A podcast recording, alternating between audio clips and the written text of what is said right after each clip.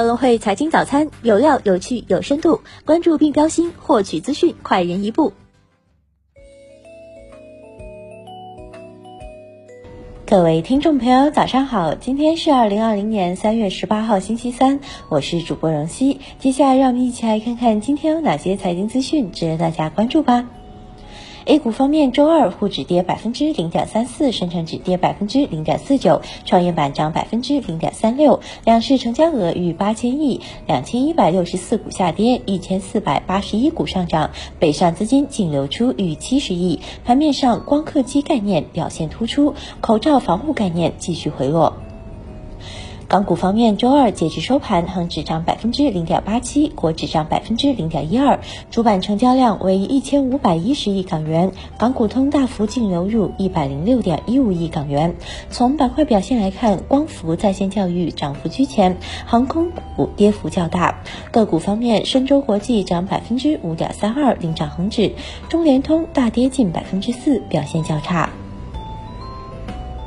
美股方面，三大指数均大幅收涨，道指收涨百分之五点二，纳指收涨百分之六点二三，标普五百指数收涨百分之五点九九。科技股、中概股大幅回暖，抗疫概念股、公用事业板块涨幅居前，航空股、邮轮概念继续疲软。由军事科学院军事医学研究院陈薇院士领衔的科研团队，自抵达武汉以来，就集中力量展开在疫苗研制方面的应急科研攻关。三月十六号二十时十八分，陈薇院士团队研制的重组新冠疫苗获批启动，展开临床试验。陈薇介绍，按照国际的规范、国内的法规，疫苗已经做了安全有效、质量可控、可大规模生产的前期准备工作。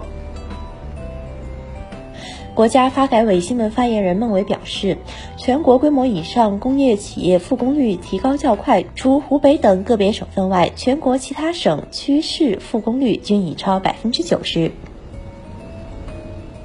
银保监会首席风险官肖元起表示，我国的金融资产估值总体处于较低水平，无论是对于2008年我国股票市场的市盈率，还是美国股市的市盈率，都处于低位。短期来看，我国金融资产属于避险资产；长期来看，属于价值资产。近期，境外投资者已经在购买人民币资产作为避险资产。当地时间周一下午，旧金山市长布里德宣布，为抑制新冠疫情蔓延，从十六号午夜至四月七号，将禁止居民外出，除非有不得已需要外出的重要事情。禁令一出，美国旧金山多家超市门口大排长龙。十七号，国内成品油调价的窗口受国际油价大幅下跌的影响，国内汽柴油价格也随之大幅下调，创下二零零八年以来的最大单次降幅，汽柴油价格重新回到了五元时代。近日，一名国外返京女子返京后不按规定居家隔离，执意外出跑步且不戴口罩。据了解，该女子为澳大利亚籍华人。面对社区防疫人员的劝说，该女子不但不听劝告，还大喊救命骚扰。对此消息，十七号下午，拜耳中国官方微博发布声明称，经查，该涉事人确为拜耳员工。对于该事件，拜耳声明对该员工作出辞退处理，立即生效。三月十七号，中国东方航空宣布取消原定本周起恢复的部分国际航班，涉及美国、加拿大、英国、德国、法国等在内的多个北美及欧洲国家。格力电器董事长兼总裁董明珠表示，受疫情影响，预计今年格力产值会下滑。在谈及新基建话题时，董明珠透露，格力电器将投资十亿元在医疗设备领域研发生产高端医疗设备。十七号晚间，威盟集团发布的二零一九年财报显示，二零一九年威盟总收入为十四点三七亿元，较二零一八年同期增百分之六十六，全年毛利为七点九七亿元，同比增长百分之五十四。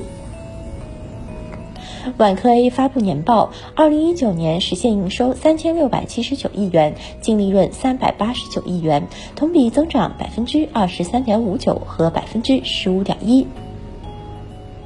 据国外媒体报道，Facebook 十七号宣布了一项一亿美元的资助计划，以帮助那些受到新冠病毒疫情影响的小企业。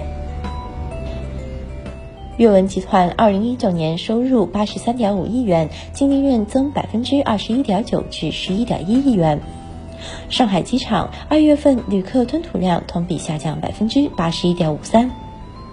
今日重要财经事件关注：欧元区二月消费者物价指数终值；欧元区一月季调后贸易账；加拿大二月消费者物价指数。以上就是今天节目的主要内容。更多深度专业的财经资讯，您可搜索并下载“格恩汇手机 APP 查看。感谢您的收听，我们明天不见不散。